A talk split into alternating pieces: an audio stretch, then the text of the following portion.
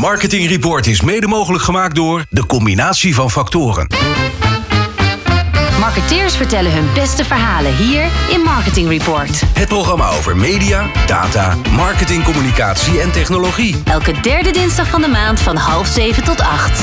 Dit is Marketing Report, een initiatief van Mediabureau Zicht en Media Meetings. Met vandaag Ja, vandaag Miranda Smit. Zij is van Praxis. Joost Ista schuift aan. Hij is van Zicht. David de Jong van Marketing Report schuift vandaag ook aan. Jean-Paul de Wild. eh, hij is van Goodfellows. En Pien Cornelis van Bien Media. Dit is Marketing Report. Met Peter Wiebinga en Bas Vlucht. Dit is Marketing Report op Nieuw Business Radio. Ja, en we zijn er weer. En ik eh, moet je zeggen dat ik het weer ontzettend fijn vind. Het is gezellig om hier te zijn. En het is extra fijn, dames en heren, omdat namelijk Pien Cornelissen, de founder van Bien Media, hier is aangeschoven. Welkom. Dankjewel. Nou, eh, eh, eh, jij bent hier helemaal op je plek eigenlijk. En er wordt hier ontzettend veel podcast gemaakt. Dus niet alleen live radio. En we gaan het met jou hebben over podcast en over marketing en eh, meer. Maar een goede gewoonte van mijzelf, vind ik zelf dan, is dat ik mijn gasten altijd vraag om zichzelf even kort voor te stellen. Ja, Pien. ja ik ben Pien. Ik werk nu zo'n acht jaar in de media. Ooit begonnen bij Sanema, daarna bij Mediahuis. Altijd verantwoordelijk geweest voor mediabureaus. En daarna ben ik eigenlijk eh, bij Tony Media begonnen. Eh, inmiddels een groot podcastbedrijf. Maar toen ik er startte waren we met z'n viertjes. Mhm. Eh, heel die groei meegemaakt van 4 naar 40 man en sinds een halfjaartje voor mezelf. Bien Media opgericht onlangs. En dat is ook podcast advertising. E- Even bien. Waarom? Ja, nou dat is eigenlijk een beetje een grapje. Eh, mijn naam Pien eh, is in Nederland heel goed uit te spreken, maar in de rest van de wereld niet. Dus overal waar ik kom, altijd op vakantie, zeggen ze bij de balie, eh Pien? Ja. Pien? Eh, en dat was op de middelbare school al zo bij mijn Franse leraar. En al mijn vrienden is een beetje running gag geworden. Die noemen mij dus Pien. Oké. Ja, en ik wilde niet dat het een compleet random naam zou zijn van mijn eigen bedrijf. Maar het hoeft ook niet te narcistisch. En toen is Bien ontstaan. Ja. Ja. En bien is gewoon goed. Toch? Ja. goede content. Daar sta ik ook voor. Ja, precies. Ja. Hey, ehm, hoe, hoe, eh, eh, hoe maak je dat waar? Dat je, je bent nu voor jezelf begonnen. Je hebt eh, eigenlijk de hele groei. dat kan niet anders dat je de hele groei van Tony hebt meegemaakt en, en, en mede hebt veroorzaakt. Hè? Ja. Zeker. Ja, daarom. Nou, maar nu ben je voor jezelf begonnen en nu is het allemaal echt goed. Maar hoe maak je dat waar? Nou, ik ben best wel kritisch op de podcast waarmee ik samenwerk. Dus ik vind dat er altijd. Ja, het moet gewoon ten eerste productioneel goed in elkaar zitten. Er moeten gewoon goede microfoons gebruikt worden. Wat mij betreft wordt het ook gefilmd. Zit er een social media kanaal aan vast? Weet je wel, wordt er echt wel over marketing nagedacht? Ehm, ik vind ook dat de advertenties van een bepaalde creatieve, hoogwaardige kwaliteit moeten zijn. Eh, ik ben niet zo van de scripts oplezen. Moet wel wat ja, eh, improvisatie in kunnen zitten, zeg maar. Eh, en daarnaast moet er gewoon een bepaald bereik op zitten. Wat mij betreft minimaal 20.000 plays per aflevering. Voordat ik een titel aansluit, Mhm. überhaupt. Ja. En eh, dat minimum van 20.000 heeft te maken met de, commercie. Ja, zeker. Ja. Ja. an- anders wordt het zo klein dat het niet interessant Ja. voor adverteerders, weet je wel. Mhm. Dan betaal je bewijs van meer productiekosten dan dat je dan mediawaarde. Ja, nou ja, en voor jou zelf natuurlijk ook. Want je bent ondernemer geworden. Ja, Dus je moet eh, ook een beetje rekening houden met je, met je bedrijfsvoering. ook. Ja. Ja, ja, Hoe gaat het eigenlijk? Want je bent nog niet zo lang bezig, maar eh, ben je tevreden? ja, Ja? zeker. Ja, het was natuurlijk wel spannend. Ik bedoel, ja, je, je, je werkt bij een super succesvol bedrijf, weet je wel. Je bent ook mede eh, onderdeel van dat succes. En dan denk je van, ja, hoe is de wereld daarbuiten? Bij Tony waren er superveel BN'ers. Dat heeft ook een bepaalde aantrekkingskracht. Mhm. Eh, natuurlijk heb ik zelf ook al wat goed gedaan. Maar ja, je weet natuurlijk niet hoe de wereld daarbuiten is. Als je zo lang in die, in die soort van bubbel zit. Ehm, en toen ben ik eerst gaan freelancen om een soort van af te tasten bij het productiebedrijf Meer van Dit. Van eh Ja. Gijs Groenteman en Theo Ja. van de Keuken. En dat ging eigenlijk zo snel. Ja, gewoon eigenlijk net zoals bij Tony. Gewoon goed. Ik kreeg heel veel aanvragen van andere podcastbedrijven. Van, ja, kan je het ook voor ons doen?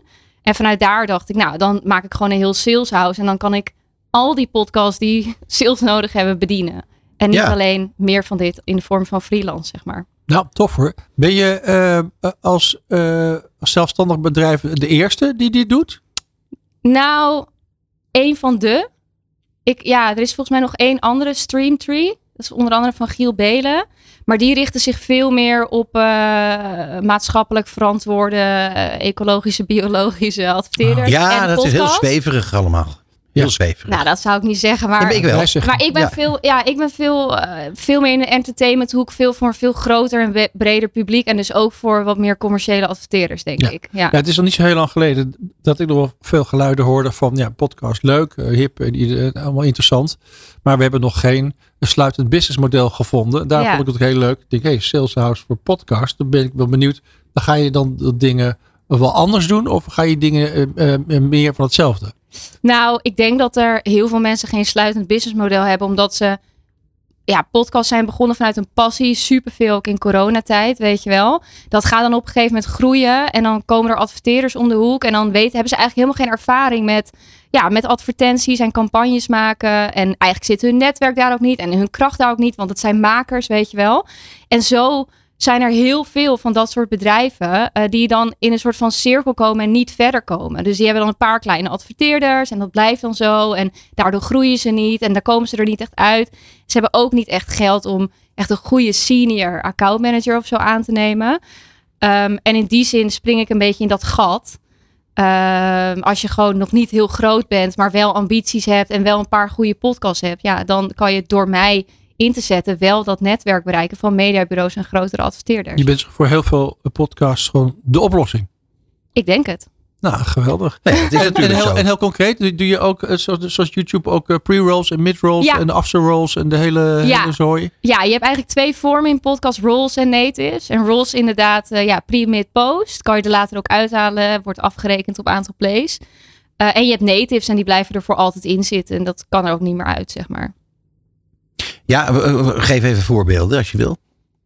Van een advertentiecampagne. Ja, nee, over, over die natives, hoe dat, hoe dat dan precies werkt. Want eh, eh, je. je ehm, nou, het, het, het moet voor adverteerders. Ja. Moet het eh, eh, acceptabel zijn. Sterker nog, acceptabel, moet het goed zijn. Ja, Eh, dus die zullen daar ook voorzichtig mee zijn, neem ik aan. Die geven jou waarschijnlijk daarin ook opdrachten van wat wel en niet kan. ja, zeker. En dat moeten ze ook doen. Eh, je wil natuurlijk niet dat er een advertentie in een podcast zit waar, waar je heel niet blij mee bent.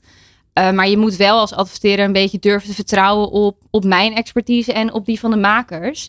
Eh, en ze in die zin wel veel redactionele vrijheid geven. Want wat je in podcast gewoon heel graag wil, is dat het een oprecht gesprek is wat klinkt net als de rest van de podcast. Want dan neemt de luisteraar het aan. Ja. Eh, wil je ineens dat er 10 USP's opgelezen worden en een heel script en het helemaal doodslaan? Ja, dan werkt het niet, weet je wel. Nee.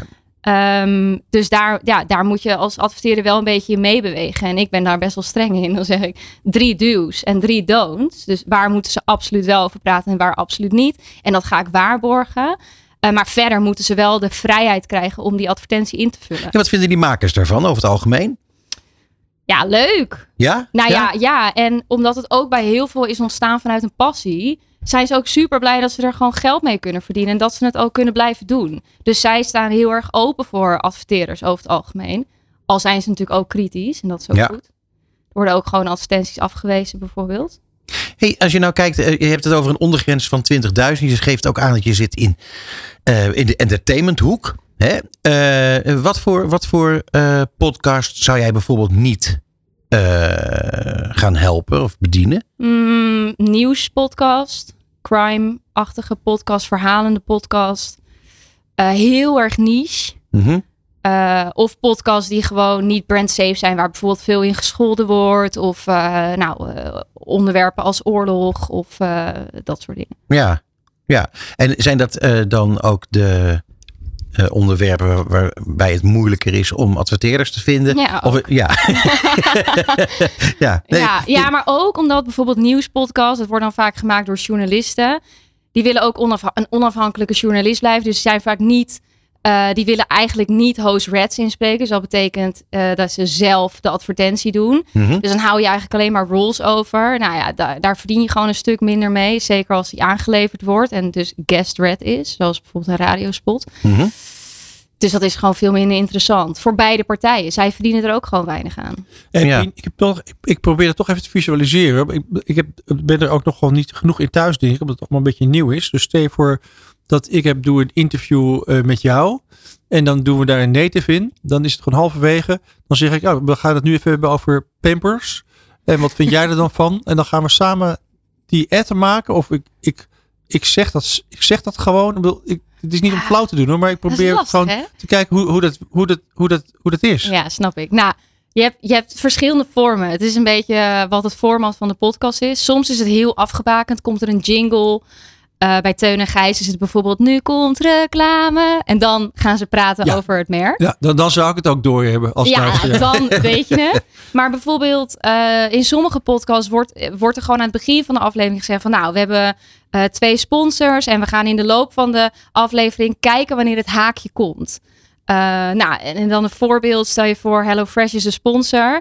En op een gegeven moment gaat het over eh, dat diegene weer boodschap moest doen. En dan is het, hey, oh ja, onze sponsor HelloFresh. En dan beginnen ze soort van organisch erover te praten. Dus dat, ja, dat kan, dat kan op veel manieren. Ja. We mogen jou overigens, eh, heb, heb ik uit betrouwbare bron vernomen, feliciteren vandaag. Is het niet? Ja, klopt. Ah, ah, en Peter heeft gelijk, want ik zei, nou ja, dat is geen onderwerp voor in de radio-uitzending. Ik zei, Peter, dat vindt Pien heel leuk. Ja, En als dit nou televisie was, dan konden, konden de kijkers zien dat je Ja. het inderdaad leuk vindt. Gefeliciteerd. Dankjewel. Wat een mijlpaal. ja, een eenjarige in het gezin. Dat is Ja. superleuk. Ja. Eh, maar ik wil toch nog even graag terug naar het onderwerp, als je het niet erg vindt, Bas. Eh, Helemaal niet. eh, kijk, het, eh, eh, wat we mogen vaststellen is dat eh, ooit kwam podcast op. eh, en dat is allemaal heel interessant. vooral ja, heel veel wetenschappen eh, en zo. Eh, vervolgens verdween het weer. En vervolgens is het teruggekomen. Is echt groot geworden. En gaat het ook niet meer weg. Ik bedoel, dit, dit is echt wel to stay. Ja. Eh, maar hoe gaat het nou verder? Heb jij eh, een idee hoe zich eh, podcast in de toekomst gaat eh, ontwikkelen? Ja, nou ja, inderdaad, it's here to stay. En ehm, ik denk, ik was ooit eh, tien jaar geleden of zo, misschien iets korter aan de vooravond van influencer marketing. Mhm. En toen waren er ook gewoon een paar hele grote. En dan aan het begin dacht je ook van ja, eh, eh, blijft dit nou? Of blijven er dan alleen deze mensen? Of is er nog ruimte voor meer influencers? En nu, tien jaar later, zie je gewoon van er komen gewoon elke keer nieuwe bij. Er komen ook elke keer nieuwe generaties eh, die weer mensen gaan volgen. En weer andere behoeftes hebben. Ik ben ook in tien jaar van een student naar een moeder gegaan. Weet je, ik heb nu. Ja. Ja, en, en, en die, die mensen die groeien met je mee. En ik denk dat dat in podcast ook zo is. Dus, dus er komen weer nieuwe podcasts en die gaan weer groot worden. En dan gaan er ook weer grote podcasts gaan ook stoppen. En ja, Maar denk je ook dat er eh, technisch eh, nieuwe dingen gaan ontstaan? Gewoon echte innovaties? ja, dat mag je hopen. Ja, dat beeld bijvoorbeeld, Ja. daar ben ik benieuwd naar. Hier, hier in de, waar we nu zitten, in deze studio boven, is ook een studio met beeld en camera's. Ja. Wat, wat be- be- zie je, is daar nog wel, dat is voor jou wordt het wel makkelijker als je daar ook eh, dingen door beeld kunt laten lopen, vanuit commercie bijvoorbeeld. Ja, nou ja, ik geloof wel heel erg in de combinatie podcast en video.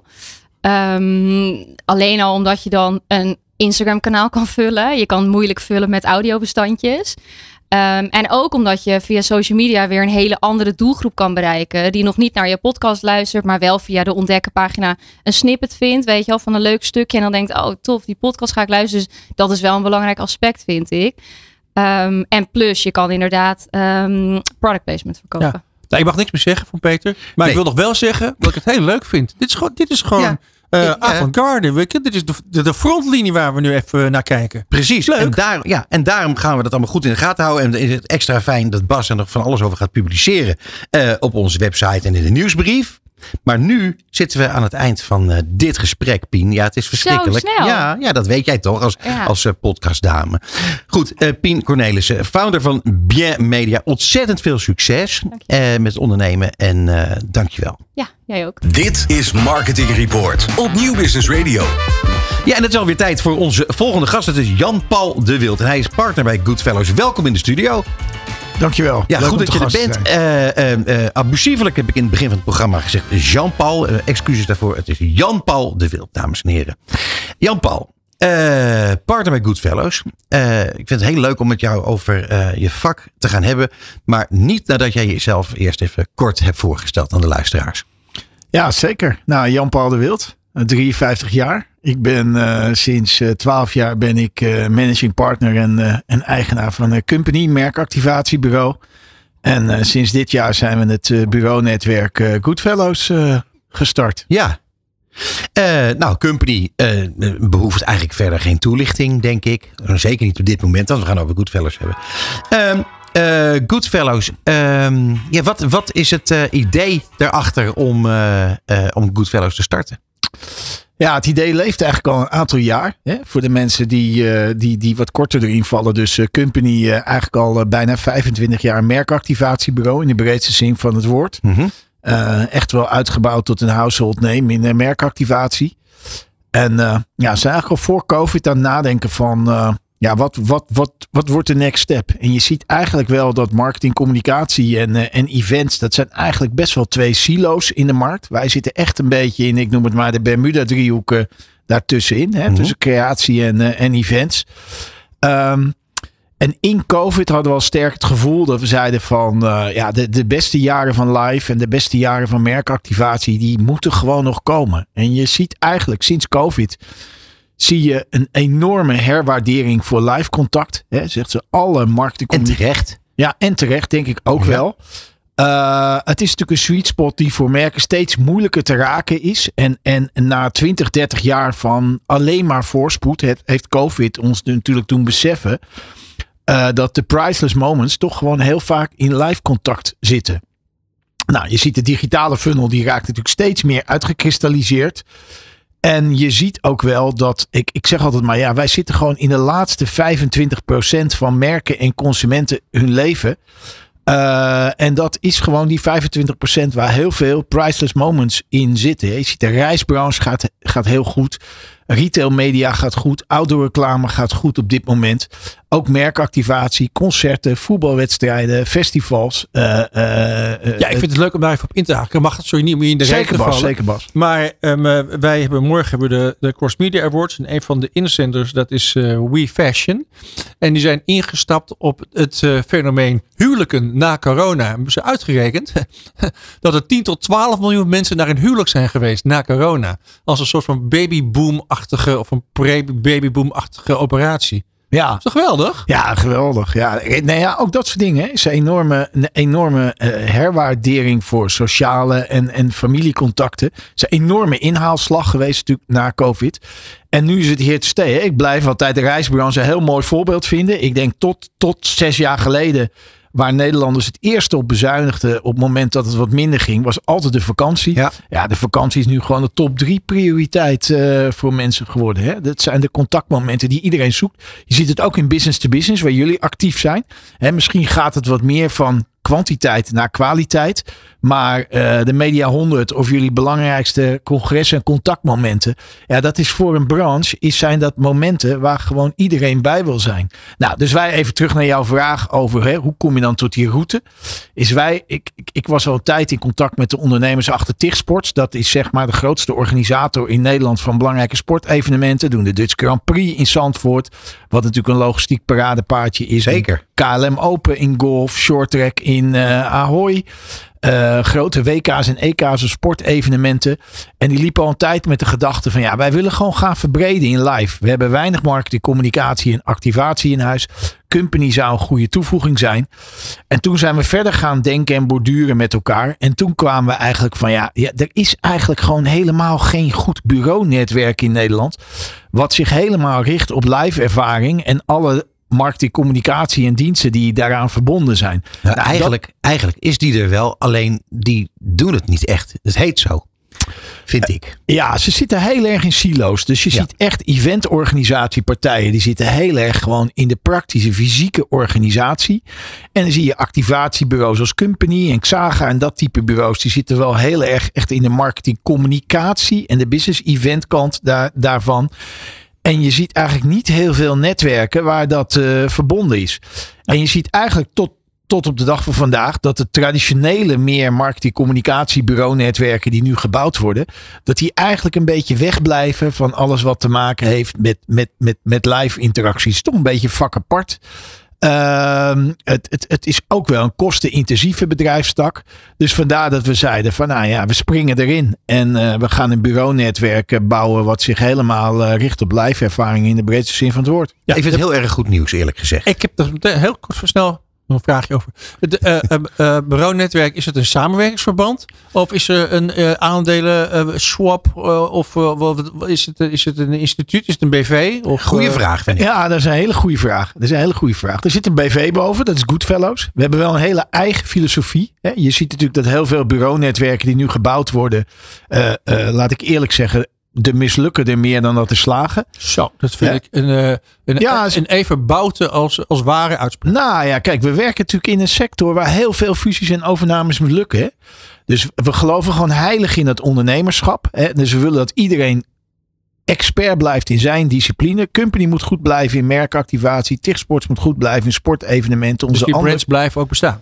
Ja, en we willen ook ondernemers in al die labels. En het eh, netwerk is er echt voor de ondernemers. Om ze te ondersteunen aan de achterkant met allerlei diensten. En aan de voorkant commercieel dingen bij elkaar brengen.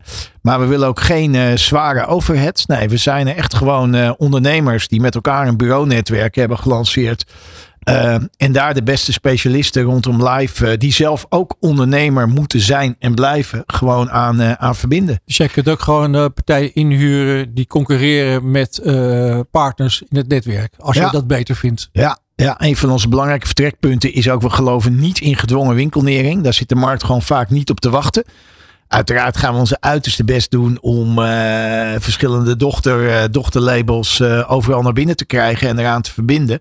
Maar we hebben ook heel veel partnerships met andere partijen uit het netwerk, dus uit de wereld. Dus daar gaan we gewoon mee door. Kijk, jij brengt eigenlijk een ontzettend positief verhaal, vind ik. alleen al vanwege het feit dat je, ook de wijze waarop je het vertelt overigens, mijn complimenten. waar het uiteindelijk om gaat is natuurlijk die uh, interactie tussen mensen. Uh, je gaat pas, uh, dat vond ik ook heel slim van mijn collega Bas, die met het Nederlands Media Netwerk begon. maar dan heb je een netwerk, maar mensen moeten elkaar wel ontmoeten op enig moment, want anders doe je geen zaken met elkaar. nu zeg jij, de beste jaren moeten nog komen. dat maakt het hele verhaal nog positiever. Waarom moeten de beste jaren nog komen? Waar baseer je dat op?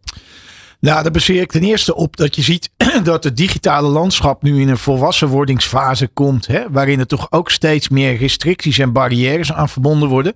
Hè, on, on, ongeveer 80% van ons leven, hoe we, hoe we informatie consumeren, speelt zich in een digitale omgeving af. Dus je ziet eigenlijk dat die live contactmomenten, die worden gewoon steeds waardevoller. Hè? Neem, neem in het business-to-business segment die één of die twee keer per jaar dat je iedereen uit je vakgebied ontmoet of mhm. daadwerkelijk contact kan leggen met ze. Dat is gewoon extreem waardevol. Daar kan je bijna het hele jaar verder op, uh, op voortborduren. Ja, en daarnaast zie je natuurlijk hè, dat mensen alle, alle gewoon urgente zaken, die worden gewoon online gekocht en besteld of geconsumeerd. Hè, of het nou streaming is. Maar op het moment dat je naar een festival gaat, dat je naar een voetbalwedstrijd gaat, dat je besluit om uh, een weekendtrip te gaan doen, dan is dat gewoon een hele bewuste keuze. En moet dat gewoon een kwaliteitsmoment zijn met een ontzettend hoog niveau. Dus de lat ligt hoog, hè, wat dat betreft. Maar je weet allemaal, als jij met je vier beste vrienden naar Barcelona gaat, of jij bent een enorme Formule 1 liefhebber, je gaat naar de Formule 1 uh, uh, of je gaat naar het filmfestival of, of je gaat naar Lowlands toe, dan is dat voor jou een ontzettend belangrijk kwaliteitsmoment. Dan ben je bereid om veel geld in te investeren. Je verwacht een hoge standaard en de sociale interactie die jij daar hebt met vrienden, familie, maar ook met merken. Um, ja, daar sta je ontzettend voor open. Ja. En uh, nou, dat ga je nu ook in retail zien. Hè? Ik denk dat, ja, laten we gewoon heel reëel zijn. Ik denk dat ongeveer de helft van het retaillandschap gaat verdwijnen de komende jaren. Maar dat wat overblijft, dat worden ontzettend hoogwaardige contactmomenten uh, uh, voor mensen. En het is ook, hè, dat zie je nu ook met outdoor reclame. Het is ook een belevingswereld waar merken eigenlijk het zich er zijn steeds minder massamedia en merken kunnen het zich gewoon niet permitteren om niet meer aanwezig te zijn op dat soort live contactmomenten. Ik denk mensen die dat niet doen, merken die dat niet doen, ja, die beklijven gewoon niet meer in de toekomst bij doelgroepen. Uh, maar het is wel hele complexe materie. Hè? Om als merk te zeggen, uh, wat wij bijvoorbeeld doen van Espresso, ik wil graag op een doelgroep als Lowlands activeren. Of je zegt, luister, ik wil rondom de Dutch Grand Prix activeren. Uh, of andere evenementen. Nou, het is arbeidsintensief. Het is kostenintensief. Het is hard werken om het goed meetbaar te maken. Je Zeker, moet echt met creatief hele onderscheidende concepten komen. Ehm, dus je ziet wel dat de drempel om daar goed te kunnen acteren, die komt steeds hoger te liggen. Nou, dus wij denken dan ook dat als je als groep in al die facetten van die wereld gewoon steeds meer specialiseert, ehm, dan heb je voor merken en ook voor andere bureaus, heb je gewoon, ja, heb je gewoon steeds meer te bieden. Ja, ik, nou ja, ik ben het helemaal met je eens. Eh, je geeft aan, hè, duur instrument, het moet op een hoog niveau. Eh, denk je dat, eh, dat de adverteerders over de hele linie hier klaar voor zijn? ja, heel veel adverteerders nemen al het heft echt in eigen handen. Als je kijkt naar, naar Albert Heijn is een goed voorbeeld. Hoeveel eigen live concepten heeft hij al wel niet. Zowel in de winkels als, als eigen evenementen die ze organiseren als sponsorships. Dus je ziet echt de grotere partijen zie je er al actief in. Maar ook bijvoorbeeld in de business-to-business markt. Hè. AVAS is een heel goed voorbeeld. Is een partij die ontzettend gelooft in live interactie om zijn doelgroepen in verbinding te brengen.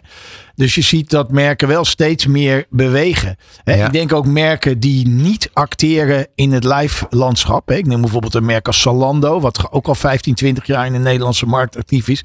Dat die uiteindelijk als merk ook gewoon niet genoeg beklijven om standvastig te kunnen zijn in, in, uh, uh, in hun omgeving. Hè? Ik dus ik weer een stevige uitspraak met man en paard. Ik was laatst bij uh, de vrienden van Amstel Live.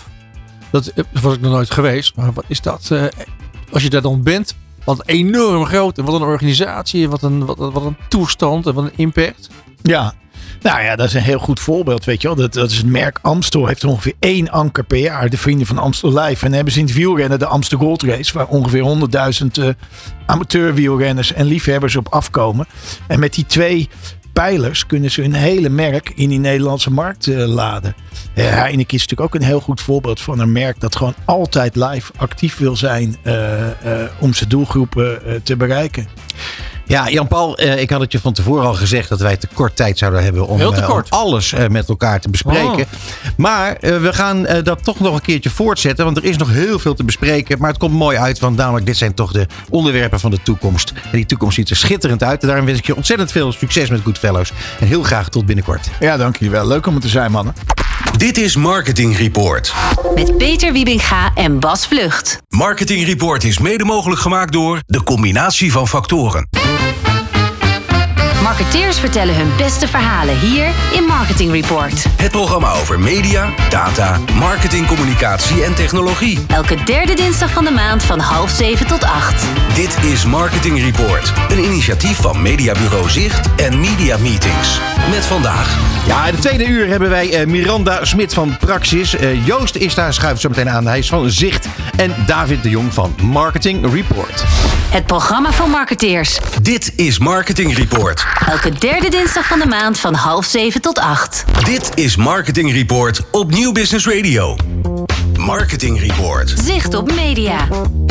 Ja, het is leuk, uh, David de Jong, dat jij bij ons in de studio bent. We hebben namelijk normaal gesproken altijd de zieners van Zicht die om en om uh, hier in de studio komen. Maar nu hebben we het orakel van Marketing Report. Die mag uh, invallen. Omdat de, ja, de, de zieners die zijn op vakantie. welkom, David. Dank je. Goed dat je er bent, jongen. Zeg, jij hebt allerlei onderwerpen meegenomen. En als ik het wel heb, gaan wij het hebben over Eredivisie. Ja, want die hebben uh, vorige week officieel dan bekendgemaakt om tot 2030 te willen verlengen met, met Walt Disney Company. Ja. Oftewel, ja, ESPN, daar is nu ook het live voetbal op te zien. Ja. En het interessante daaraan is, ja, dat ze noemen officieel natuurlijk geen bedragen. Het gaat om, maar naar verluid gaat het dus om 135 miljoen per jaar. plus nog eens een, een half miljard. Ja, plus nog eens een keer 70 miljoen tekenbonus. Um, en wat je dan ziet is dat de kabelaars of de telecommers, de KPN'en, de Vodafone Ziggo's, Odido en Delta, die zijn heel boos. Ja, want die willen ook. Ja, die willen ook. Ja, ja. Maar het is instrumenteel boos, want het zijn natuurlijk commer zeer commerciële bedrijven. um, ja. Maar wat, wat wel in het algemeen opvalt, is uh, in heel Europa worden natuurlijk voetbalrechten verdeeld. Maar hier is het uh, ja, in een achterkamer of ja, onderling, zeg maar, uh, Bekokstoofd. Ja. Mag dat? Dat is de vraag die de kabelaars uh, uh, ah. neergelegd hebben bij de ACM, de, de mededingingsautoriteit. Ja, ja, ja. Uh, wat we allemaal weten is dat in 2012, 13 voor 12 jaar die voetbalrechten ook aan één partij waren gegeven. En toen vond de ACM dat goed. nu is er een verlenging. Ehm, in andere landen zie je gewoon, eh, er wordt een bidboek geopenbaard ook. Kan iedereen Ja. meelezen, meelezen en dan, dan kan iedereen daarop inschrijven. In Nederland is dat niet gebeurd. Eigenlijk is het heel vreemd. Dat kan je zeggen. Eh, men zegt van ja, eh, dat is het oude contract eigenlijk. Want daarin stond dat, eh, of staat dat Disney gewoon een verlengingsrecht zou hebben. Nou ja, als dat zo is, dan is het zo. Hè? En dan, Ja, ja, dan kun je misschien nog of- procederen. Je kan je wel afvragen of voetbalclubs uiteindelijk daar allemaal zo verstandig aan doen. Maar dat is dan een, een discussie waard. Ja, ieder geval het vrouwenvoetbal, dat vergeet ik te zeggen. En de eerste divisie, die zullen volledig live eh, te zien zijn vanaf 2024. Eh, en nu we het dan toch over commercieel beleid hebben. De ster. Ja, want die hebben eh, online dan weliswaar vorige week hun, hun presentatie gegeven. Ze gaan, ja, ze zeggen niet meer wat ze gemiddeld doen, maar ze zeggen wel de GRP-basis, de, Ja. die prijs, die wordt, ver- die wordt verlaagd met 5%, nadat ze die vorig jaar met 14% hadden verhoogd. Ja, Dus die gaat 660 per GRP kosten. Maar tegelijkertijd zeggen zij van ja, adverteerders die eh, willen bepalen waar ze komen met hun advertenties, niet onbelangrijk, Mhm. die gaan wel 9% meer betalen. Nou, af, ja, na aftrek van. Of, eh, ja, als je het vergelijkt met de vorige keer, Ja. eh, verhoging. Zeg dat maar. is verhoging op verhoging. Ja. Ehm, wat misschien ook interessant Wat, is. wat heeft dit dan voor eh, gevolgen, denk je? Ja, dat is een goede. Dat hangt ook een beetje af voor de gehele markt om dat te kunnen zeggen. Want eh Ad Alliance, RTL en Talpa Network, die moeten nog hun tarieven bekendmaken. Ehm, Is het nou net als in de, in de verzekeringssector dat er één partij is die eh, daar leading in is? De ster is bijna altijd hè, de eerste die dat bekend maakt. En dan volgen altijd de anderen daar min of meer op. Dat is vorig Ja. jaar ook gebeurd. Er was er een forse stijging. Daar heb je al een reactie op gezien. Hè. De omzet daalt in de sector. Mhm. Eh, dus ja, En komt het dan door die verhoging of komt dat door andere zaken? Als je het mij vraagt, is het een combinatie van factoren, zeg maar. Ja, daar schiet er natuurlijk niks mee op, ja, eh, het is een David. combinatie van lineair daalt. En de prijzen zijn fors verhoogd. Ja. Dan reageert de markt. Die gaat natuurlijk om zich heen kijken naar Ja. alternatieven. Ja, maar goed, er spelen natuurlijk ook de andere dingen mee in de markt. Hè? Ik bedoel, eh, behalve de kosten van, van, van de communicatie, heb ik ook allerlei andere kosten. De crisis eh, op crisis. Ook Eh, inflatie mee. inderdaad. Ja. Ehm, dus men kijkt misschien ook naar andere, andere manieren als men dan wil door blijven adverteren. Wat, wat misschien wel meldenswaardig is, dat de ster volgend jaar, die mag op 8% blijven. Terwijl wettelijk is afgesproken dat ze de komende jaren naar 5% eh, terug moeten. En Frank Volmer is vol in de lobby. Eh hangt natuurlijk een beetje af van wat de verkiezingen gaan doen. Om ook online, want dat mogen ze niet. En ook Mhm. on demand weer terug te komen met reclame bij de NPO. Oh, Ja, dat heeft toen Arie Slob als minister heeft dat door de, kamer, de Tweede Kamer en Eerste Kamer gekregen dat dat verboden is nu. Waarom wilde Arie Slob dat? Arie Slob had een veel breder plan om, om reclame nog veel meer te mi- verminderen. Om de, om de, ja, de invloed die hij dan definieerde eh, bij de NPO volledig eh, ja, weg te halen. Dat was uiteindelijk zijn, zijn uiteindelijke doel. Want hij hield niet zo van reclame. ja, ik denk dat hij de, de toren van de, van de creator, dat hij daar was een beetje bang voor het idee van de NPO moet publieke omroep zijn. Dus daar hoort he- eigenlijk helemaal geen reclame eh, bij. En uiteindelijk is dat zo afgezwakt dat alleen online en on-demand het weg eh, ging. En Nou de kinderreclame is ook afgeschaft.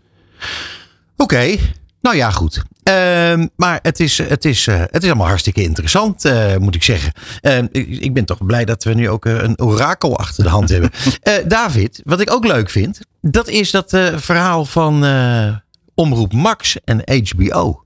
Ja, Jan Slachter Ja. die is in staat gebleken om een Amerikaanse grootmacht ik wil niet zeggen te op de dwingen, knieën, maar, maar wel in ieder geval. Ze hadden het plan. Hè. Ze hebben de streamingdienst HBO Max in een aantal landen, waaronder Nederland. En eh, ja, ze hadden het plan om eh, eh, wereldwijd dat om te dopen in Max. Daar zouden ook de Discovery Plus programma's ook onderdeel van worden van die streamingdienst. Ja, Maar toen was Jan Slachter er, die een aantal jaar geleden zijn merk heeft geregistreerd van Omroep Max en dus ook Max. ja. En die zei, oh, dat kan niet zomaar. wat ook zo is natuurlijk. Ja, dus het gevolg Maar is wel nu, een grootmacht. ja, Ja, ja. Het gevolg is nu dat, dat HBO Max of, Warner Brothers Discovery heeft gezegd, wij houden gewoon HBO Max in Nederland en België. Daar moeten ze nog lanceren overigens. Ehm, en we gaan dan gewoon, ja, die, die streamingdienst gaan we uitbreiden met nieuwe content in het voorjaar. Eh, maar in, in Nederland en België zal die geen Max, maar HBO Max heten. En daar heeft eh, Jan Slachter niet zoveel moeite mee. nee, begrijp ik. Want dat is, eh, ja, die, die scheiding is duidelijk genoeg, denk ik. Ja, nee, goed. Je hebt in, in België heb je VRT Max bijvoorbeeld. Ja. Daar heeft hij nooit problemen mee gehad. Nee. Nou ja, maar eh, eh, complimenten zou ik willen zeggen, eh, voor Jan Slachter in deze. Ja. Toch of niet? Of je, je, kijkt er een beetje zuinigjes bij. Dat is toch een goed Nou, compliment? nee, ja, veel Kijk niet naar mijn bij. gezicht zou ik zeggen. Dat zegt niks. Oh, Dit is een goede actie van hem om dat ja, zo in te Ja, vind ik ook. Vind ik ook. Hey, en dan is er een ander onderwerp, zag ik voorbij komen. En dat is een initiatief van Wim Groot Koerkamp. Nou, daar moet je echt alles over Ja. vertellen. Nou, ik, die- ken- angstaanjagend nieuws vind ik Die, dit. die kennen niet zoveel mensen misschien. En ga je uitleggen? Eh, dat is de oprichter, bede- medebedenker van eh, de Boer-Burgerbeweging, Ja. de BBB. Briljant gedaan. Ja, ehm, en die heeft eh, dus een communicatiebureau. Dat heet Remarkable. En die wil nu, nu die dan officieel zeg maar niet meer zo betrokken zou zijn bij BBB, wil die zijn eigen publieke omroepvereniging gaan beginnen. Ehm, dus nog eentje. Ja. Naast eh, al die nieuwe die we de laatste tijd hebben mogen verwelkomen. Eh, en op die zeg manier. toch niet dat het voor boeren is, hè? Please. Sorry? Het is toch niet voor boeren, mag ik Nou, hopen? uiteindelijk wel, denk ik. Het is, het is het dialoog tussen stad en platteland. Want daar gaat hij nu ook een campagne voor doen. Ja, Hè, Hij wordt natuurlijk erg gesteund door de agrarische sector. precies. Ehm, we mogen niet zeggen dat dit een omroep moet worden van BBB. Maar ja, het hele verhaal Het is, het gewoon staatsterreur dit. Ja. Ik vind, ja, ik vind jongens. angstaanjagend nieuws. Hey. David, nu we het toch over hebben, is het, is het waar, jij weet toch alles, is het waar dat hele BBB, dat daar gewoon een aantal miljardairsfamilies uit Brabant achter zitten in de veevoederindustrie? Is dat waar? Ik mag gewoon ja zeggen of nee. Maar, Dat is een uitzoekvraag. Oh, oh, ik dacht dat het algemeen bekend was. Nee, is niet jou. bekend. Oké. Het is wel zo dat ze natuurlijk vanuit de marketing heel erg natuurlijk eh, eh, bezig zijn geweest om die partij op de kaart te zetten. En dat dat bureau, dat heeft natuurlijk wel voor een aantal van de door jou genoemde partijen gewerkt. Ah, Ja, het is natuurlijk gewoon een duidelijk verhaal. Het is heel knap gedaan. Echt super Maar we gaan gedaan. het zien, want de vraag is: krijgen ze 50.000 leden? Gaat dat lukken? Enzovoort. Het kan ook pas per 2027. Dus Nee, precies. Nou ja, het is te hopen dat het hele BBB dat tegen die tijd een beetje overgewaaid is. Wat mij betreft. Maar eh, ja, en we moeten natuurlijk ook, dat is een ander verhaal natuurlijk, van zien hoe die publieke omroep, eh, want dat is natuurlijk wel heel veel discussie, eh, hoe dat dan verder gaat met mogen omroepen erin en hoe moeten ze erin en moeten ze eruit? En je hebt nu de discussie Ja. met Ongehoord Nederland natuurlijk. Eh, daar moet een, een staatssecretaris, die dimensionaris nog iets over zeggen. ja. Dus ja, Ja. Er, is, er is wel wat, wat discussie over. eh, En terecht eh, dat daar discussie over is. ik denk een schoonheidsprijs, dat, dat, dat is, is nog niet, eh gloort nog niet helemaal aan de horizon. nee, dat vind ik ook Nee, niet. wat, wat, wat- misschien kan ik dan wel kort vertellen. Er is, hè, dat, dat adviescollege van Pieter van Geel is er, heeft zijn eigen gelegd, zeg maar. Daarvan heeft de staatssecretaris nu al gezegd: van, nou, dat is niet aan mij, maar aan mijn opvolger. Mhm. Maar daarmee wordt de NPO wel heel ingewikkeld, want ze willen een extra bestuurslaag ertussen ingooien. De Kijk, om het nog wat ingewikkelder te maken. Ja, de autoriteit publieke omroep. Dan wordt het commissariaat deels opgeheven. En dan willen ze, die moet dan gaan bepalen of omroepen erin en uit mogen. En eh, om het ook weer ingewikkelder te maken, ze willen ook dat omroepen meer te vertellen krijgen over hoe geprogrammeerd wordt. Kunt u Jongen, jongen. Nou, eigenlijk niet. Maar, ik, eh, maar wat ik wel zou willen zeggen is datgene wat ongehoord is, moet eigenlijk ongehoord blijven. Dat vind ik. In zijn algemeenheid dan, hè? Ja. ja. Eh, Maar het is, nou, het is interessant, David. Want, eh, en het moet goed uitgezocht worden, dit. Want uiteindelijk is het steeds ingewikkelder maken van een gremium. Dat is nooit goed nieuws voor het uiteindelijke resultaat. De, de vraag wordt wat de politiek doet, want die moet dat bepalen. Ja. Nou, en dan komen we weer tot die verkiezingen. 22 Nee, precies. november. Nee, zo is het. Maar ja, het is natuurlijk wel inter- heel interessant, omdat je ziet ook in het bedrijfsleven dat er eh, op een gegeven moment jaren achtereen worden steeds meer bestuurslagen en managementlagen aangebracht. Ja, en, en bedrijven knappen daar niks van op. Dus ik denk dat een NPO er ook niks van opknapt. Schat ik zo eens even in. Maar jij gaat het allemaal uitzoeken. Nou ja, dit, ja we, we gaan het zien. Wat, wat, wie, wie weet wat, wat eh, de partij van Pieter Omtzigt, de eerder genoemde BBB, wat willen die eigenlijk met omroep en media? Weet Ja. jij het? Ze hebben Eh. het niet echt bekendgemaakt. Dat is weer Nee. een flauw, David. Jij zit hier om zelf het antwoord te geven op dat soort Nee, vragen. natuurlijk. Maar ik bedoel, in hun. eh, En eh, eh, de partij van Pieter Omtzigt heeft nog geen verkiezingsprogramma geopenbaard. Eh, BBB zegt daar niet zoveel over. Anders dan dat geloof ik het, de, de regio meer aandacht moet krijgen. Mhm. Dus we weten het gewoon niet. Nee. Nou ja, eh, we weten het niet. Wat we wel weten eh, is eh, wat nieuws om- omtrent Mediahuis. Ehm, daar hebben we nog korte tijd voor. Dus, Het gaat over dat- radio. Ja, precies. En we houden van radio. Want we hadden het eerder in de uitzending over podcasts. Ja. Ehm, zij hebben nu besloten om het podcastdeel en het radiodeel weer te scheiden van elkaar. En alle radioactiviteiten die ze hebben aangekocht onder te brengen bij wat vanaf nu Mediahuis Radio heet. Mhm. Dat wordt dan geleid door de good old eh, Herbert Visser en uh, Carlo de Boer. Samen met de in België zetelende uh, meneer Tom Klerks. Ja, ken ik. Die is eigenlijk de baas, maar goed. Um, ja. Daar wordt Radio Veronica, 100% NL, Slam en Sublime in ondergebracht. Ja, het mediahuis radio. Ja. En audiohuis dan? Dat blijft podcast en branded podcast maken. Oké. Okay. Onder leiding van uh, uh, Mandy, zeg maar. Ja. Nou, maar wat zou daar nou precies uh, het voordeel van zijn? Nou ja, je hebt natuurlijk nu drie eilandjes. Um, en die zitten in Hilversum, Amsterdam en, en Naarden. Dat, dat werkt natuurlijk niet heel handig. dus één directie, één bedrijf. natuurlijk efficiency voordelen. Want waarom zou je anders al die radioactiviteit hebben overgenomen om dat niet uiteindelijk ja, efficiëntie uit te halen? Dat is waar, maar ik bedoel, locatie heeft er op zich niet zoveel mee te maken, lijkt me. Nou ja, dat denken zij anders over. Dat, Ja? dat als op één locatie dat het ook veel beter in de uitwisseling werkt. Uh, ze gaan nu allemaal naar Naarden voor een jaar en dan keren ze uiteindelijk weer terug in Amsterdam. Nou, het lijkt wel de Europese Commissie. nee, ja. Bij Ja, eh, Disneyland eh, linksaf. ja. God zeg bij Radio Veronica is wel het een en ander aan de hand. Dat wil ik nog wat toevoegen. Rob Stenders lijkt een beetje eh, zijn taken te hebben neergelegd. Er is per 1 januari weer een nieuw iemand benoemd. Ja. eh, die dan de zenderleiding eh, op zich moet nemen. Robert-Jan van der Velde, die nog bij Blashowski zit. Oh. productiemaatschappij. En je ziet wel dat Rob Stenders is al teruggetreden uit de leiding. Dat in ieder geval, wat ik maar eventjes de iets meer specifieke programma's die worden geschrapt of, of, of wordt, wordt Wat bedoel jij met meer specifiek? ja, eh, de, de programma's die jij en ik misschien leuk vinden, maar waar het grote publiek wat minder op afgaat. Oh, Oké. Johan Derksen heeft een, bijvoorbeeld een programma, dat was tussen 11 en 12, is al laat, dat is al gelijk naar middernacht. Oh. Oké, ja, ja, ja. Die ja. had specifieke Zodat er muziek. echt, echt niemand meer luistert. Nou, de nachtbrakers en de, en de mensen die in de zorg werken. Zo, Ja, hè. Hij het draait toch van die eh, Amerikaanse Blues. Americana, Ja. Americana en muziek. Blues. Ja. Hij is een enorme bluesliefhebber. Ja. Ja. ja. het leuk, maar blijkbaar scoort het niet onvoldoende. Ja. Ja. In Nou ja, goed. tot zijn tv-activiteiten. Eh, David, ik moet je zeggen, jongen. eh, eh, je hebt het eh, fantastisch gedaan. Vind ik ook. wil je enorm bedanken voor jouw bijdrage aan ons programma. En eh, mocht eh, ooit nog een keer zieners op vakantie zijn tegelijkertijd. Dan vragen we je zeker weer terug. Dankjewel. Leuk, dankjewel. Dit is Marketing Report op Nieuw Business Radio. Ja, en het eh, blijft feest hier in de studio, dames en heren. Want eh, wij hebben in de studio Miranda Smit. Zij is director marketing bij Praxis Doe Het Zelf. Welkom in de studio.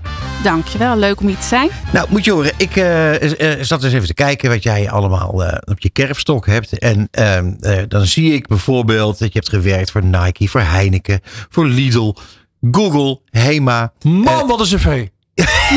ja, normaal. Dat is niet normaal. Dus dacht ik, is het misschien een goed idee eh, als jij jezelf even kort voorstelt aan de mensen van wie ben je en eh, wat doe je allemaal?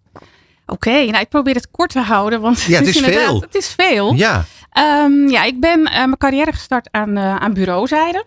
Oh, leuk. Welk En, bureau? welk bureau?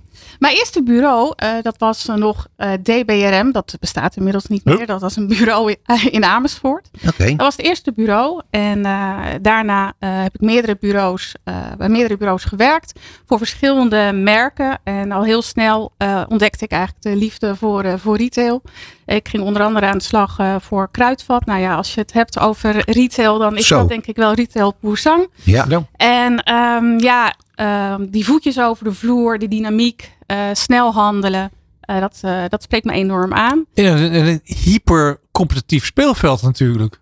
Waar, ik- waar ik nu in zit. Nee, eh, de retail. De retail, ja, ja nee, zeker, absoluut. Maar dat maakt het ook zo dynamisch en geen dag hetzelfde. Ja. Een En, dubbeltje eh, links, een dubbeltje rechts kan het verschil maken. Zeker. En een aantal voetjes over de vloer, ja, ja, absoluut. Hey, en dan eh, een mooie campagne, want je zit nu bij Praxis. Eh, en eh, daar gebeurt heel veel. Eh, je bent verantwoordelijk voor, voor een groot merk. Ehm, ja, en dan een nieuwe merkcampagne.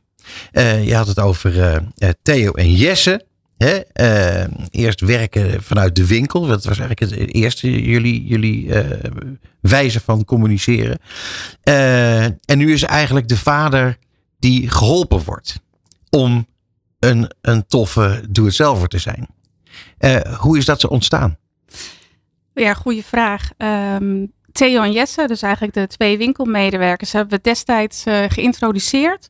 vooral omdat we de hulp ehm, wilden laten zien aan de klanten vanuit, de, vanuit de winkel vanuit de medewerkers, die wij uh, natuurlijk zeer belangrijk vinden, omdat die dag in dag uit onze klanten weer elke dag weer verder helpen. Ja, van echt van advies voorzien. Ja, van advies ja. voorzien. Dus dat is natuurlijk van enorm toegevoegde waarde.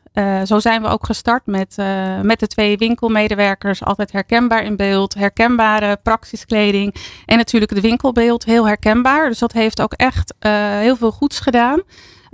merkvoorkeur is gestegen. We zagen ook echt een hogere reclameherinnering. Uh, dus dat was eigenlijk heel positief. Maar wat we wel zagen is uh, het gevoel van um, de emotie ook van het klussen, van het daadwerkelijk doen en dat mhm. in beeld brengen, dat was soms best lastig. En ehm, we zagen ook vanuit onderzoeken dat heel veel klanten klussen best wel moeilijk vinden. En niet altijd heel veel, met heel veel zin en energie eraan durven te beginnen.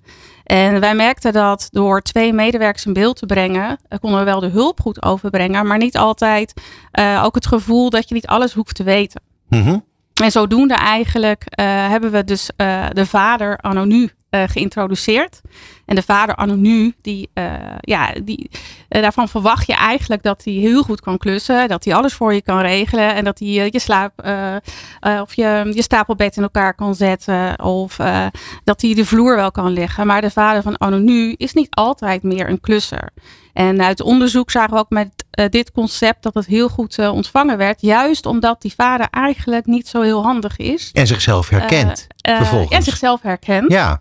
En um, wat ook mooi is in dit concept is dat, de, dat we heel duidelijk in beeld kunnen brengen dat Praxis eigenlijk dan de held van de vader is. Want die helpt hem.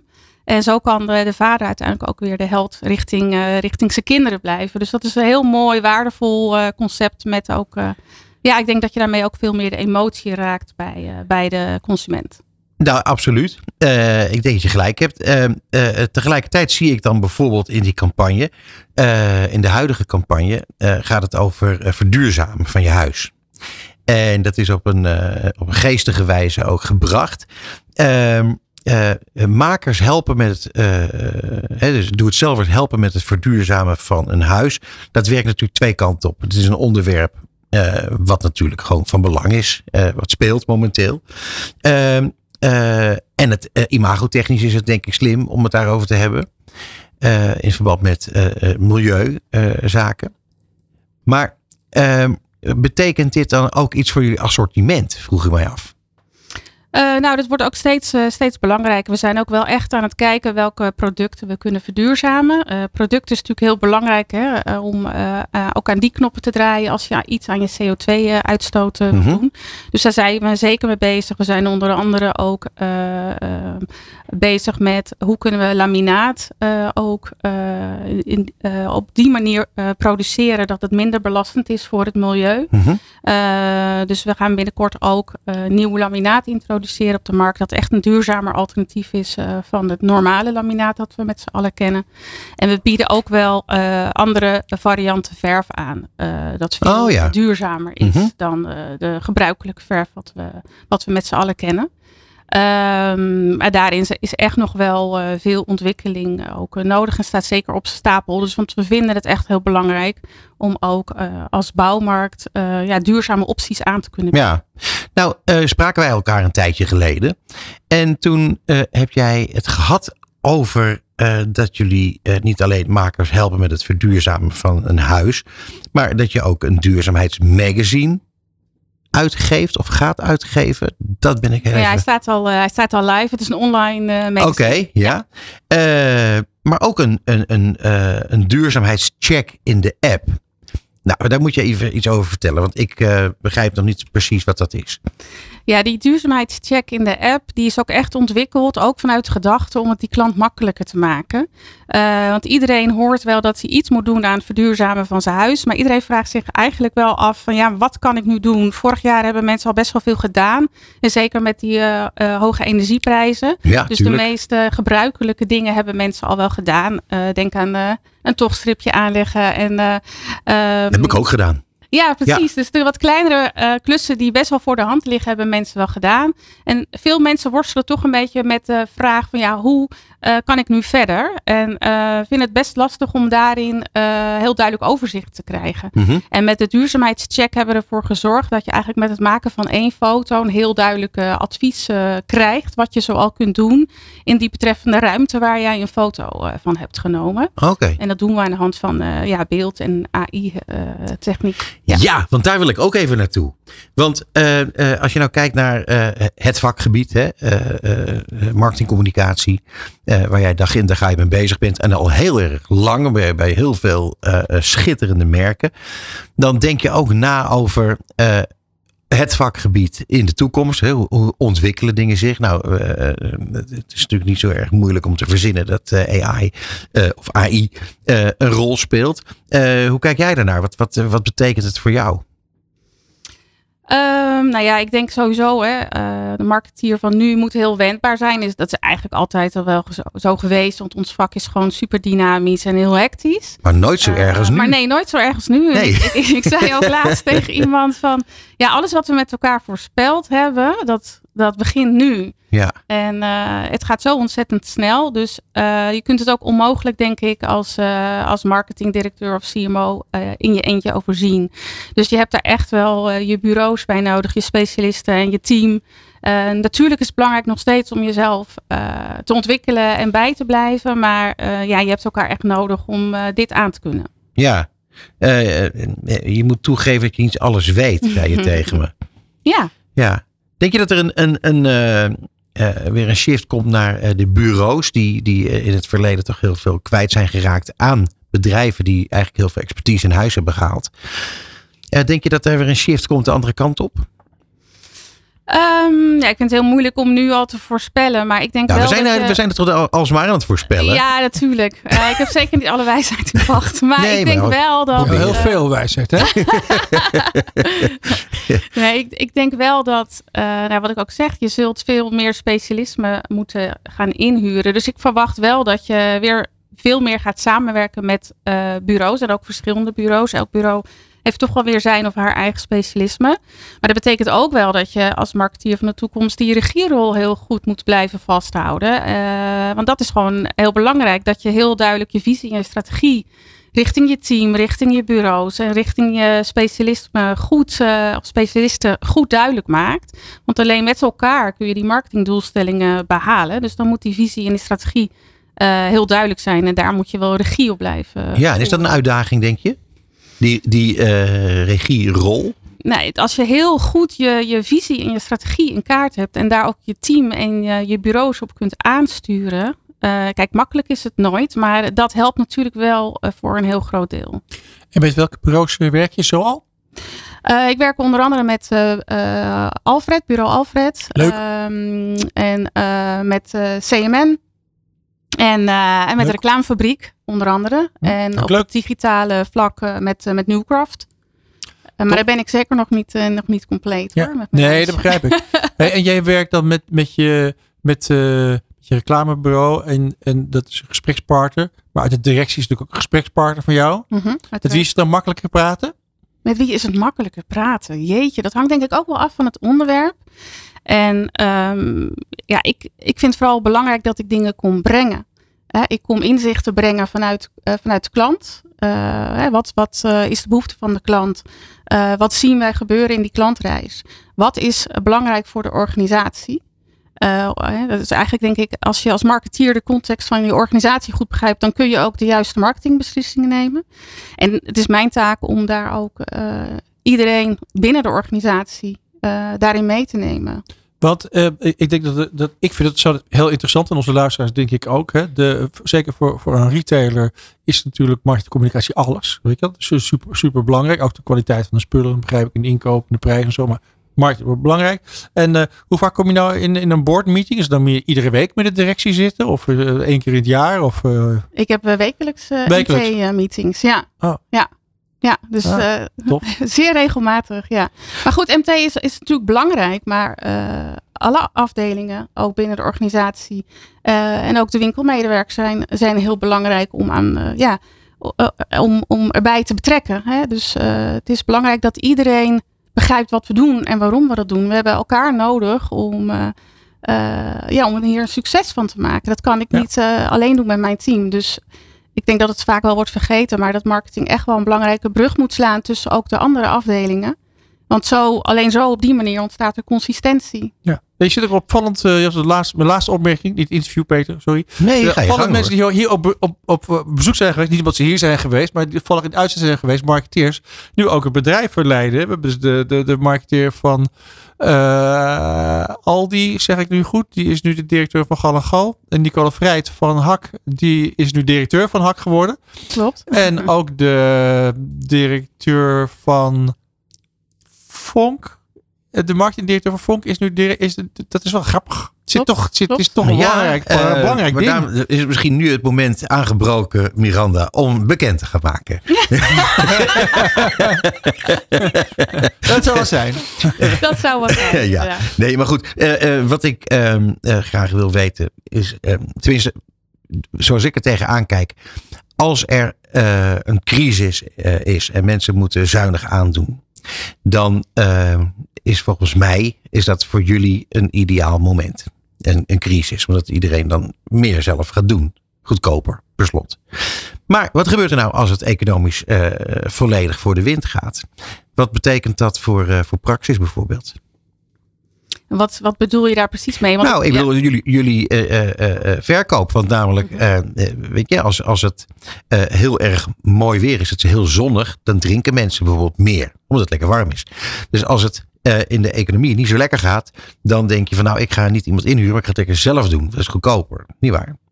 Dus ik kan me voorstellen dat in een crisisperiode het met Praxis juist uh, beter gaat. Ja, met corona bijvoorbeeld ging het heel, heel goed. Ja, enorm veel gedoe hetzelfde. Maar als het dan weer voorbij is, wat betekent het dan voor jullie? En is dat iets waar jullie rekening mee houden? Kijk je naar, naar uh, uh, conjunctuurbewegingen en hebben die invloed op de beslissingen die jullie nemen als, als bedrijf? Absoluut. Uh, we zitten in een branche waarin je, uh, dat zei ik ook net eigenlijk ook uh, al, je zit in een branche waarin je gewoon direct voelt wat er in de samenleving speelt en ook wat er economisch afspeelt. Dus op het moment dat het economisch minder gaat, dan voelen wij dat direct. Mm -hmm. En ook op het moment dat het economisch beter gaat. Ja.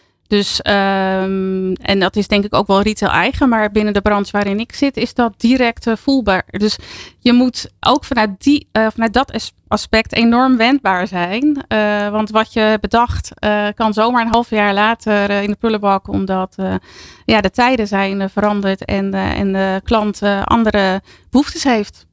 Ja, Bas wil nog een vraag stellen. Dat doet hij altijd als wij.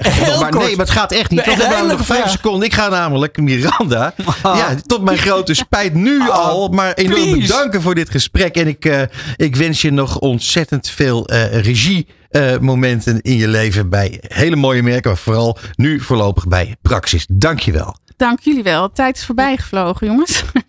Het programma van marketeers. Dit is Marketing Report. Elke derde dinsdag van de maand van half zeven tot acht. Dit is Marketing Report op Nieuw Business Radio. Ja, en uh, dat zeggen ze wel eens. Het lekkers voor het laatst. Nou, inderdaad, dames en heren. Wij hebben in de studio Joost is hij is ondernemer en hij is oprichter van Zicht. Hoera! Welkom in de studio. Uh, weet je wat ik heel leuk vind, Joost? Jij bent eigenlijk al heel vaak bij ons te gast geweest. Uh, hier gewoon in, in dit gebouw. Uh, bij New Business Radio. Aan tafel. aan tafel. maar eindelijk heb je ons de eer gegund om eens een keer gewoon in de studio te komen. Ja, dankjewel, dankjewel. Ik ben trotse sponsor van ja. radioprogramma. En ik vind het altijd heerlijk hier om hier te zijn. Dus dat is echt genieten. Dus uh, nu een keer serieus. Ja, heel goed. Nou, wacht maar tot het gesprek afgelopen nou ja, kijk, ik heb net al gezegd, je bent ondernemer. Uh, je bent oprichter van, van Zicht. Uh, maar goed, net, bij, net als bij alle andere gasten vraag ik altijd van, kan je jezelf misschien even kort voorstellen? Want jij bent natuurlijk een serial entrepreneur. Uh, en en dat, daar, ligt, er ligt toch een, een, heel, veel, heel veel liefde, dat is duidelijk. Dus vertel even in het kort, wat, als het in het kort kan, wat je allemaal doet. God, uh, een mooi verhaal. Ja, ja nou ja. Serieel entrepreneur ben ik totaal niet. Gewoon nou. uh, keurig ondernemend in de dingen die ik doe. En mijn vakgebied is natuurlijk gewoon communicatie. En daar ben ik nog steeds werkzaam. Dat was ik al in mijn laatste betaalde functie. En nu als ondernemer al jarenlang gewoon als ondernemer. Maar vooral ook in deze prachtige industrie werkzaam. Oké. Dus dat, Nou, oké. Maar eh, nou goed. Maar da- da- dus dat is wat je erover wil zeggen. ja. joh. Nou ja. Ik wil, nou, zicht is natuurlijk zoveel jaar. We zijn natuurlijk al 23 jaar onder pad. En het is natuurlijk eh, iets, ik wil terugkijken, is iets wat je als ondernemer heel slecht kan. Je kijkt altijd vooruit. Mhm. Maar het, inmiddels kunnen we best wel trots zijn op datgene wat we hebben neergezet. Nou, en of. eh, eh, als je nou kijkt naar zicht, waar ben je dan eh, eh, nu nog allemaal bij betrokken? Als organisatie groeien we altijd. En, en, en groei betekent automatisch groeipijn. eh, Mhm. en, en daar ben je natuurlijk als, ik wil niet zeggen eindverantwoordelijke, maar samen met het managementteam in Nederland en België gewoon echt wel actief mee. En tegelijkertijd de reden dat ik dit vak leuk vind en ook nog steeds doe, heeft te maken met het feit dat ik gewoon zelf een aantal klanten heb. En, en die doe ik ook dan nog een aantal B2B klanten. Dat segment vind ik zelf interessant. Je bent Mhm. ondernemend. Je begrijpt goed wat er in die directe kamers ook speelt. Dus dat aspect eh, maakt nog steeds dat ik actief ben op enkele klanten. Kan je er een paar noemen? Ah, een private banker, een financiële instelling, een Ja, maar nu, de, de, ICT-organisatie. wet- we- nee. Ja, ik wil, ik wil meerdere merken. Ik wil, ik wil niet. Mijn, rol, niet zeggen, mijn rol is onderdeel van het team. Ik, ja. Ja. ik ga het niet zeggen. Oh ja. Nou, dat brengt me meteen bij. Het, ik heb heel veel vragen, Peter. Sorry. Ja. Aan de nu we Joost eindelijk in de uitzending hebben. Het, ik vind jullie zo bescheiden in de communicatie. Dan, eh, dan kom ik ergens. Ja, we hebben weer drie bedrijven overgenomen. Ik zeg, waar, waar blijven die persberichten dan? Eh, weet, waarom weten wij dat niet? Zeg maar, hoeft niet, joh. Dat is niet zo nodig. Ja, ik, ik dat heeft ook te maken met het feit. Als je die bedrijven overneemt, klinkt altijd heel banaal. Want, want ik gebruik liever de woorden. Het feit dat ze zich aansluiten bij ons. En ook het gevoel hebben dat ze zich prettig voelen in de organisatie. Ze zijn wel echt 100% onderdeel direct van onze organisatie. Maar je, je, je, je- die mensen krijgen toch wel geld? Dat is, wordt, bedoel, het, is toch niet zo. Maar, maar overnemen, dat klinkt altijd zo eh, macho. En, en, Ja. en nou ja, dat is ook iets waarvan ik denk dat past niet eh, in de terminologie die wij intern hanteren. Eh, Het, het draagt bij aan de dingen die we voor onze klanten willen doen. Eh, de, de overnames die we hebben gedaan in, in Arnhem, Tilburg en Utrecht hebben direct te maken met het feit dat we heel slecht, of tenminste relatief slecht aan personeel konden komen in, eh, in Amsterdam regio. Eh, er zitten fantastische opleidingen in Arnhem, Tilburg en Utrecht. Slim. En, Ja. eh, en naar de toekomst toe, om gewoon ook naar de toekomst toe te garanderen dat we de juiste mensen hebben voor onze klanten, is dat ons pad. Waar ik heel erg benieuwd naar ben. Hè. Jullie eh, eh, eh, heb, eh, in, vooral een aantal jaar geleden, toen de mediabureaus aan elkaar hingen van duistere deeltjes, zoek, mission, kickbacks, dat soort dingen. Ook hebben jullie heel duidelijk stelling genomen. Luister, wij, al- als daar al sprake is, gaat het naar onze klanten en wij werken gewoon op tarief. Zeg ik dat zo juist? Oh, Dat zeg je helemaal juist. Heb, jij bent degene die dat verzonnen heeft. Klopt. Klopt. En als eerste in Nederland. Ja, ik zeg nog steeds het domste businessmodel wat je had kunnen bedenken. Nou, dat heb je heel ver gebracht, hè? het, heeft, het heeft de organisatie heel veel gebracht. Want de, de, het vertrouwen wat we daarmee in feite hebben gekocht voor, bij onze klanten, heeft geresulteerd in het feit dat we heel sterk met hun, juist in deze tijd, met data in de weer zijn. Eh, dat we ook toegang hebben tot die data. Dat we vertrouwen hebben gekregen. Dat we inzage hebben in, in sommige gevallen echt hun portemonnee. En dat maakt gewoon dat wij de investeringen veel beter. En ik zou willen zeggen dan onze concurrenten. want dat is dan het verschil wat daaruit resulteert. eh, veel beter kunnen invullen. Ja, heb ik een. Heb, ik, dit is even mijn Ja. laatste vraag. Even mijn laatste vraag. Ja, ik heb, ik een moeilijke Kom maar, en hoor. inge- ingewikkelde vraag en ik wil een eerlijk antwoord voor jou. Goed, kijk eens aan. Dat Ja. gaat wel lukken. Prima. Er, er, er zijn hele. he- jullie je hebt ook grote eh, klanten en ook als, als lokale speler ook, ook kleinere klanten. Er zijn wel eens mensen die tegen mij gezegd hebben: als, als middelgrote of kleinere speler moet je eigenlijk nooit bij een groot reclamebureau gaan. Want een groot mediabureau gaan. Maar grote mediabureaus die hebben gedwongen accounts die over de hele wereld eh, eh, klanten die over de hele wereld werken. En Nederland is zo klein, daar draaien ze verlies op. En als, als middelgrote klant moet jij eigenlijk die compenseren voor de verlies. Dus bij, als, als middelgrote eh adverteerder betaal je bij een, een, groot mediabureau eigenlijk altijd te veel. Met groot mediabureau bedoel ik van een netwerkbureau. En dan kunnen ze beter bij jou komen. Is dat waar of is het niet waar? Laat ik zo het is niet waar. Ik mijn concurrenten, eh, de concurrenten, daar praat je over bedrijven. Maar binnen die bedrijven werken gewoon hele goede mensen. En als je als, als adverteerder, als opdrachtgever heel goed in staat bent om nadrukkelijk aan te geven wat je wenst van je leverancier. Daar gaat het in feite om. Dus ook je briefing heel sterk is. En als je als marketingdirecteur, marketingmanager, communicatiemanager goed in staat bent om ons vakgebied goed te doorgronden, dan ben je in staat om de juiste mensen aan de andere kant van de tafel in onze discipline, het mediabureau, aan tafel te krijgen. En die zitten bij grote bureaus, die zitten bij kleine bureaus. En als ze goed zijn, ben je ook nog eens een keer bereid om ze veel te betalen. Want dan kunnen ze echt het verschil voor je maken. Dus ik, dus ik, ik, ik, ken, ik ken de woorden daarover. Maar er zijn kleine adverteerders en grote adverteerders tevreden bij een klein bureau en een groot bureau. En uiteindelijk is het toch het team wat zorgt dat jij succesvol bent. Maar wel heel eerlijk. Zeker. Ja, maar dat was natuurlijk ook de afspraak. Hè? Precies. Ja. Ehm, eh, Joost, eh, jij eh, hebt met Zicht heb je kans gezien om, hè, het gaat allemaal over B2B, maar toch heb je kans gezien om van Zicht ook een bekend merk te maken. Eh, zo zitten we natuurlijk hier bij eh, New Business Radio, maar ik heb jou ook echt eh, en nog steeds eh, superveel gehoord bij BNR, om maar zo te noemen. Klopt. Ehm, dat, daar ben je volgens mij een vreemde eend in de bijt, of niet? Ik, het, het klopt dat we denk ik als mediabureau relatief wat meer moeten doen aan advertising ten opzichte van onze internationale concurrenten. Ik denk dat dat sowieso wel klopt. Mhm. Daarnaast vind ik het ongelooflijk leuk. Twee, ik verdien er zelf mijn centjes mee. Hè? Ik wil, eh, we adverteren voor onze klanten. En dat betekent automatisch ook dat je zelf ook een beetje je best moet doen om daarin eh, zichtbaar te zijn. En dat is wat we doen. Maar dat doet ook niet iedereen. Jouw concurrenten, die, eh, die, die zie ik dit nog niet doen, eerlijk gezegd. Of, Ja, of, of, of of nauwelijks. Ik, zelf vind ik het gewoon hartstikke leuk. Ja. ja, leuk. Maar ik bedoel, jij doet natuurlijk dingen wel, eh, behalve dat je het leuk vindt, eh, doe je dat natuurlijk ook omdat je daar eh, brood in zit. Je weet dat het ergens toe leidt. Ik wil, we weten dat op, op het moment dat we in een shortlist-achtige situatie zitten, dat we de partij zijn die daar wat bekender in is. En ik denk dat we daar trots op zijn. En het is niet een bevlieging, het is echt iets wat we al jarenlang doen. Ja. Relatief veel geld aan uitgeven op allerlei verschillende trajecten. Het is echt betaald, maar ook we investeren enorm in content. Eh, we hebben onze eigen podcast, Ja. onze eigen filmpjes. En ik moet zeggen, ja, het zijn zelfs ontstaan in de coronaperiode. Ik heb zelf ook nog een stukje gedaan, ooit.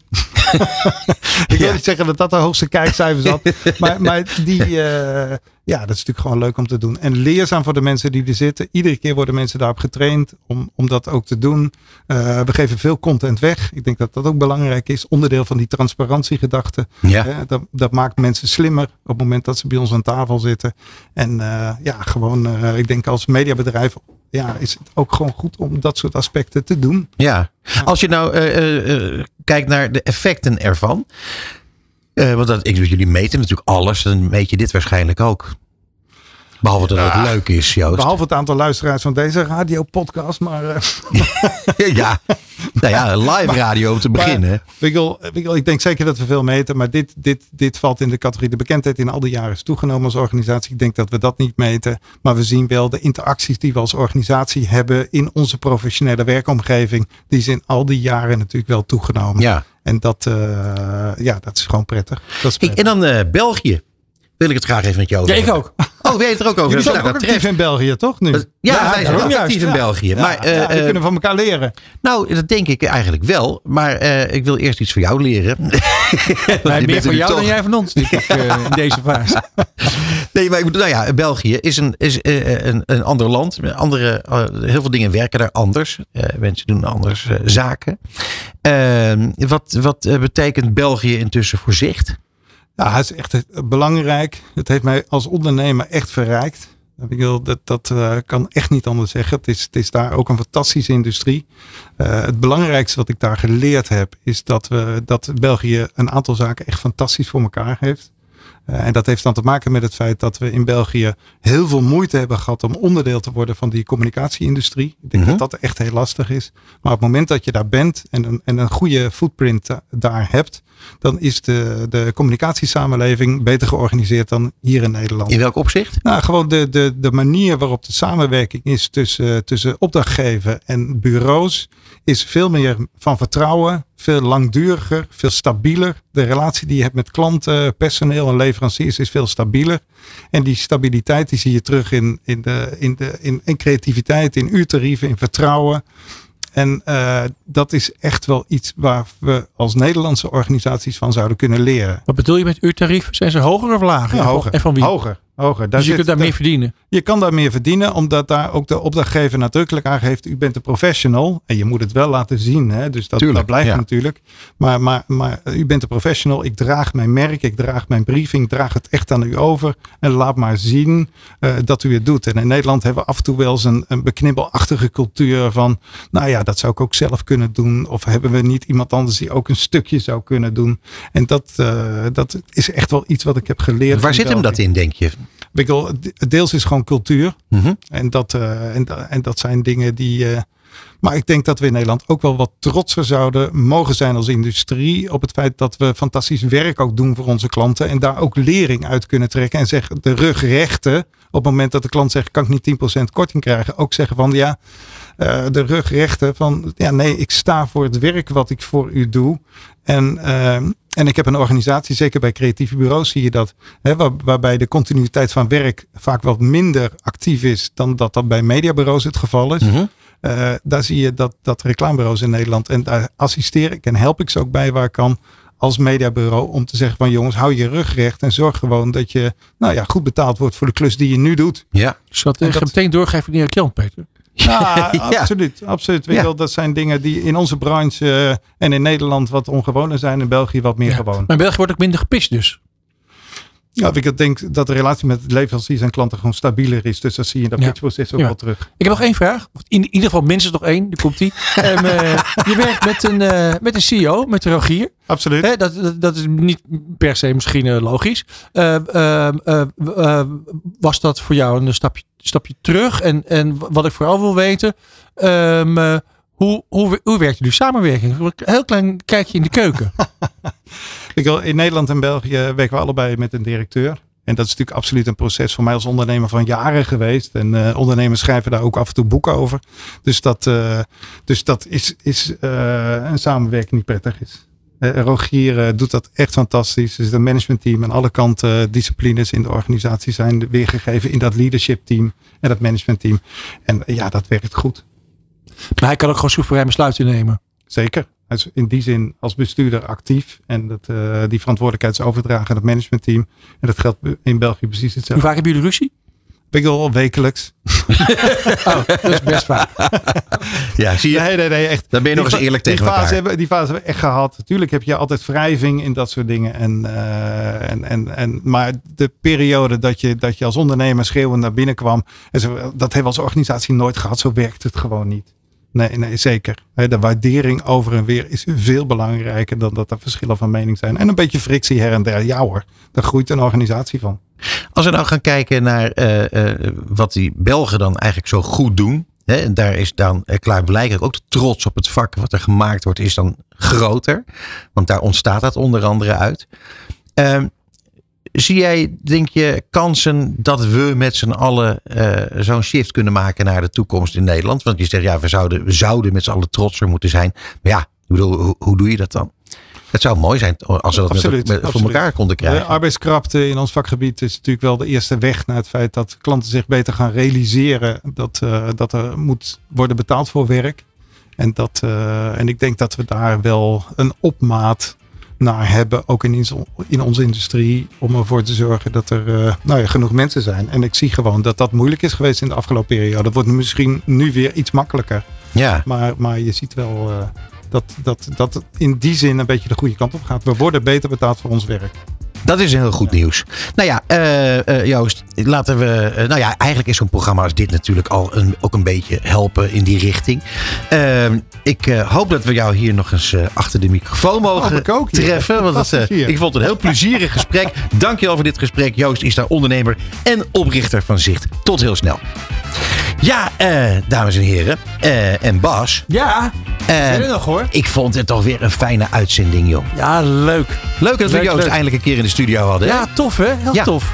Ja, nou ja, en eh, ik vond eh, het gesprek met eh, Miranda Smit, waar, die, waar jij nog aan probeerde te ontfutselen of zij binnenkort directeur werd van Praxis. Ja, en ik had nog een hele goede vraag voor haar. Dat kan, dat kan nu wel eventjes. Ik heb nog een vraag. oh, ben oh, dan of ga, zij ga- nou ga ik even kijken of ik er antwoord op kan geven, Ja, Bas. nee, nee, jij niet. Want je hebt het al zelf al gegeven. Ik was benieuwd of ze af en toe wel eens in de, in de, ging rondkijken bij de, bij de Gamma. Ja. En of ze dan, eh, en waar ze dan op letten. Nou, dat is inderdaad, is inderdaad ook zo. Maar dat ging zelfs nog verder dan ik dacht. Gaan ze ook voor foto's nemen en eh, acties bekijken. Kijken Ja. wat er goed gaat. Wat ze misschien kunnen overnemen. En ook eh, een beetje lachen om wat er misgaat. Dus dat was wel interessant. Ja, absoluut. Jan-Paul de Wild, Goodfellows. Nou, dat vond ik ook heerlijk. Wat namelijk wat ik zo fijn vind, dat dan iemand gewoon met zoveel passie en overgave vertelt dat, hoe, hoe belangrijk live is, hoe belangrijk die evenementen zijn. En dan, wil ik, ja, moet ik toch ook even zeggen dat eh, voor onze live luisteraars, dat eh, morgen het grote Ja. evenement is in Ha. eh Phil in ga het Haarlem. zelf weer doen. De Cross Media Awards. Dus daar zijn we ontzettend blij mee. Mocht je daar nog een kaart voor willen kopen, moet je Bas even bellen. Ik weet namelijk echt niet of dat nog kan. Nee. En dan wil ik... nee, oké, jammer. Pien Cornelissen was bij ons de gast van Bien Media. En Ja. ja, een jonge onderneemster. Maar wat een, een, een passie en een vuur. En, en wat, een, wat een verstandig allemaal. Ik Dat gaat het zo worden, hoor. leuk. Ja, maar Laten we David niet vergeten. hè? Nee, ik ben, er, ik ben nog niet klaar. Oh, ja. Inderdaad, want we hadden dus dit keer geen ziener van zicht, maar wel het orakel van Marketing Report, David de Jong. Hij deed het goed, hoor. dankjewel voor het luisteren allemaal en graag tot de volgende maand. Tot zover Marketing Report op New Business Radio. Alle gesprekken zijn terug te luisteren via podcastkanalen als Spotify, Duke of Apple Podcasts. Komende maand zijn we er weer op de derde dinsdag van de maand tussen half zeven en acht uur. Tot dan.